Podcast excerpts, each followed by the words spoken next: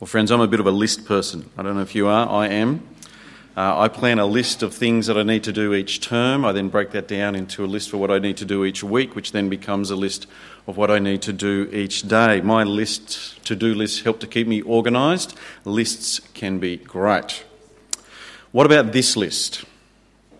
If you were going to list everyone here this morning, you're going to put us all in a list. And at the top of your list are all the people that you want to be with, the people you like, the people you want to impress, the people that you would love to have over for dinner, the people that you like to be around. That's the top of your list. And down the bottom of the list are the people here that you don't really want to be with, the people you wouldn't have over for dinner, the people you don't or won't talk to. Now, we would never say that list out loud. But I'm pretty sure most of us could come up with that list, or at least the beginnings of that list. There's some people here we'd have at the top, and some of us here we'd have at the bottom. And, friends, the fact that we can do that shows that we need to listen very hard to what James has to say to us this morning. We're up to chapter 2, and right from verse 1, James puts it on the line for us this is what the chapter is all about. Chapter 2, verse 1 My brothers, as believers in our glorious Lord Jesus Christ, don't show favouritism. Could you begin the list? Well, James says that's not a good sign. As believers in the Lord Jesus Christ, don't show favouritism. Now, why is James suddenly zeroing in on favouritism here in chapter 2? Well, if you can recall from last week, James, remember, wrote his letter to spur Christians on to keep going in their faith in Christ as they face trials. And the particular trials that James has in mind are the trials of us being tempted to sin by our own desires. So you've got it again, remember?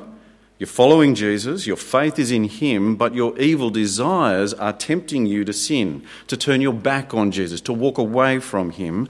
So, how do you keep your faith in Jesus when you're tempted to sin?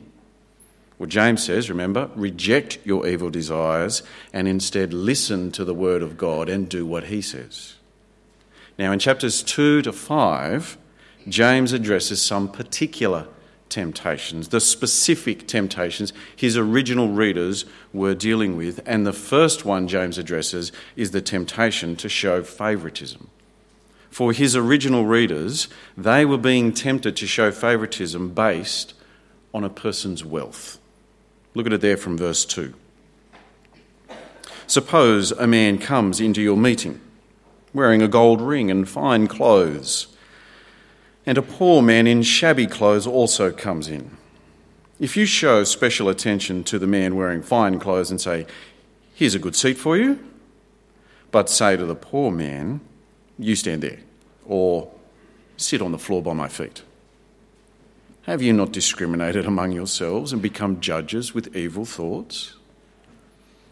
James's original readers were being tempted to show favouritism towards the rich, to treat the rich well but to neglect those in the church who are poor. And friends, before we wave our self righteous fingers at them, you know, we wouldn't do that. You know, we wouldn't favour the rich over the poor, and I certainly hope we wouldn't.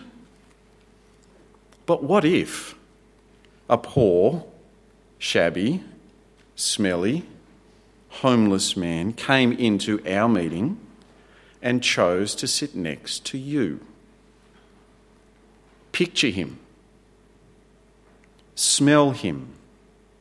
A bedraggled, unkempt, poor man with the stench of unwashedness plonks himself down beside you just as church is starting. You got him? Can you smell him? How are you feeling? You smiling? You saying hello? You're extending the warm handshake of friendship? Are you engaging in conversation? You're finding out who he is and how he is? Are you working out how you could have him over for a meal? Or are you sitting there quietly looking straight ahead, making sure you don't make eye contact so you don't have to talk to him? Are you desperately wishing he would move somewhere else? Are you angry and frustrated inside that he chose to sit next to you? Because, you know, why me? Why didn't he sit over there? There's plenty of other seats available. In all honesty, maybe you could see yourself just quietly getting up and moving away, pretending you've got to go and speak to somebody else. What is going on in your heart right now? Tempted to show favoritism? Friends, remember from last week what James says about when we're tempted to sin. Can you remember what he says? It's surprising. He says, Consider it pure joy. Because when you're tempted to sin, it is an opportunity to develop perseverance in your faith as you choose to reject your evil desires and instead to replace them with the Word of God and to do what He says instead of following your desires. So, if that's what we're to do, reject our evil desires, cling to the Word of God, do what, he, what is God's Word when it comes to showing favouritism? Well, very simply from verse 1, God says, don't show favouritism. And in verses 5 to 13, we're given two reasons why favouritism is wrong. And the first is that showing favouritism, particularly to the rich over the poor, that it's just out of step with God. Okay, it's cutting right against the grain of what God is doing in the world. Look at it there from verse 5. Verse 5 Listen, my dear brothers, has not God chosen those who are poor in the eyes of the world to be rich in faith and to inherit the kingdom he promised those who love him? But you have insulted the poor. See, when it comes to the rich and the poor, what's God doing? Well, he's choosing the poor to be his people, to include the poor in the riches of his kingdom. And so to disregard the poor, that would be to neglect the very people God is choosing for himself. To favour the rich over the poor is to be right out of step with God himself. But more than that, showing favouritism is just plain disobeying the God that you belong to. Uh, this is James' second reason why favouritism is wrong. It is an act of disobedience to the Lord God Himself. Look at it there now in verse 8. If you really keep the royal law found in Scripture, love your neighbour as yourself, you're doing right. But if you show favouritism, you sin and are convicted by the law as lawbreakers. God's word to us is that we are to love our neighbours. Now, our neighbours, they may be rich, they may be poor, they may be black, they may be white, they may be straight, they may be gay. It doesn't matter, it's very simple. Love your neighbour. All of them. Not just the ones you want to, not just the ones you like, not just the ones that suit you or that might be good for you. It is simply love your neighbour. Showing favouritism is not loving your neighbour, it's loving some of your neighbours, and that's not what God says. Verse 9 again if you show favouritism, you sin and are convicted by the law as lawbreakers. And to break any of God's laws is to make you guilty before God. Look at verse 10. For whoever keeps the whole law and yet stumbles at just one point is guilty of breaking all of it. For he who said, Do not commit adultery, also said, Do not murder.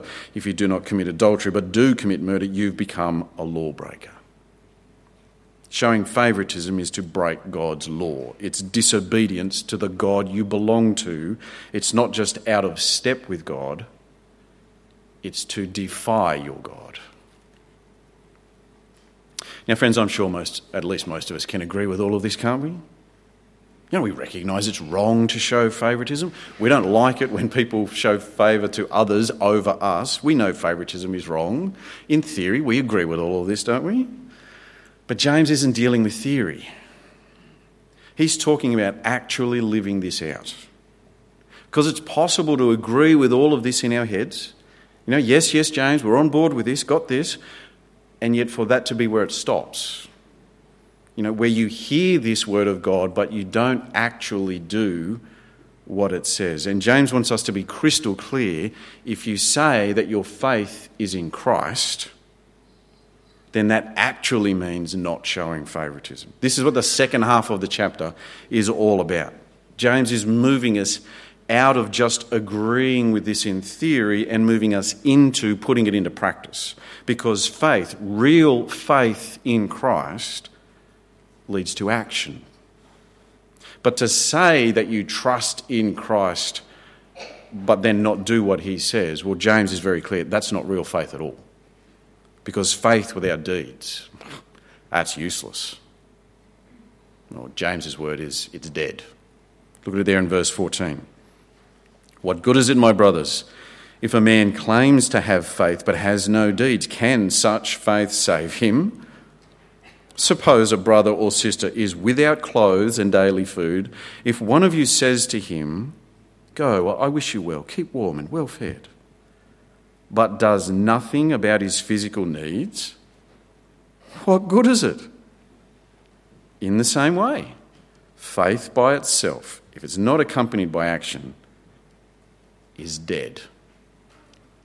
James here is railing against empty words. You find out this morning over morning tea that someone in your church has no food, and all you can come up with is, Go, I wish you well, keep warm and well fed, but you don't actually do anything to help them, your words, they are simply empty, hollow, and useless. Just like saying your faith is in Christ, but you don't actually do what he says, your words are empty, your faith is dead. How can you say that you trust in Jesus to be your Saviour, to be your Lord? You trust in Jesus to be your God. How can you say that if you won't do what He says? And He says, don't show favouritism. And to muscle the point home, James now gives four examples to help us to see that real faith is always accompanied by action. The first example is quite surprising. Uh, James reaches for the demons of all things. Look at it there in verse 19. Show me your faith without deeds. I'll show you my faith by what I do. You believe that there is one God? Good. Even the demons believe that and shudder saying that you believe in God but not acting on that belief, well, you're as good as the demons. You know, they believe that there's one God, but they still don't do what he says. So saying your faith is in Christ but not doing what he says, well, you're as good as a demon. The next example is Abraham. Uh, now, he said he believed God, and you could tell because he did what God said. Verse 20 You foolish man. Do you want evidence that faith without deeds is useless? Was not our ancestor Abraham considered righteous for what he did when he offered his son Isaac on the altar? Uh, you can read about this in Genesis 15 through to 22. Uh, Abraham's promised by God he'll have a son, uh, and through this son, God will bless the world. Eventually, God does give Abraham a son. His name is Isaac. But then God tells Abraham to sacrifice Isaac. Abraham doesn't really get it, but he's willing to obey God because he trusts him to keep his promises. And so Abraham gets everything ready to sacrifice Isaac, but then God stops him just before he goes through with it. And the simple point is this you could tell Abraham trusted God because he was willing to do what God said.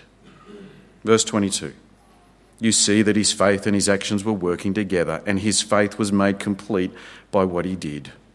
And the scripture was fulfilled that says, Abraham believed God, and it was credited to him as righteousness.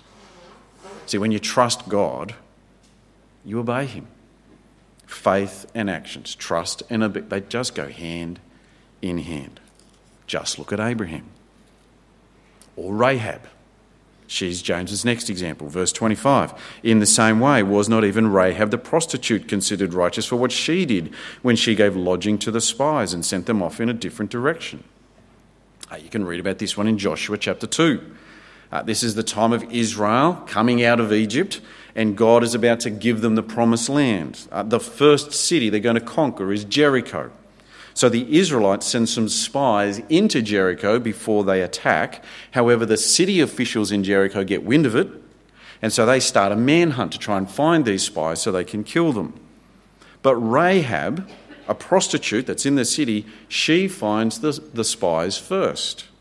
Now, she's become a believer in Israel's God. She trusts that the God of Israel is the true God, and so what does she do? Well, instead of handing the spies over to her countrymen, Rahab hides the spies. She sends the Jericho soldiers on a wild goose chase, and the spies live to tell the tale. And again, James's point is simple real faith is always accompanied by action. Rahab trusted the God of Israel, so she hid the Israelite spies and kept them safe. James's last example is that of a dead body. Verse 26. As the body without the spirit is dead, so faith without deeds is dead. The day before my pop's funeral, uh, we were given a viewing of the body. It was the first time I had seen a corpse. It, it was very weird for me. Uh, Pop's body was cold, didn't move. And I can remember there standing there in front of Pop's body thinking, that's not Pop. It, it looks like Pop, but he's not there. Because it was just a body without Pop's spirit. The, the body, it, it was dead. And faith without deeds that's just dead faith. Real, genuine faith in Christ will be seen in the way you obey Christ's word. Now, this principle applies in every area of the Christian life, but the particular issue James has on his radar is that of showing favouritism. Real, genuine faith in Christ means not showing favoritism because favoritism is out of step with God.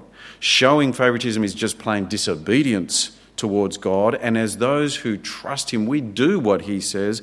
And so, as believers in our glorious Lord Jesus Christ, we don't show favoritism. So, what will that look like? In what ways are we tempted to show favouritism here in our church? Well, the example James gave was that of a rich man and a poor man coming in to a church meeting, and we teased that one out a little bit earlier. But it's not just riches or poverty that could tempt us to show favouritism. Uh, we might be tempted to show favouritism based on a person's sexuality.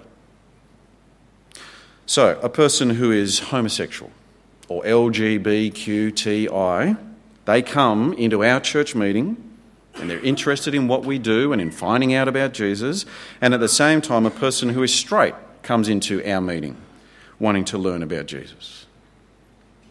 Well, would you be tempted to help the person who is straight, but hope that someone else talks to the person who is LGBTQT or I?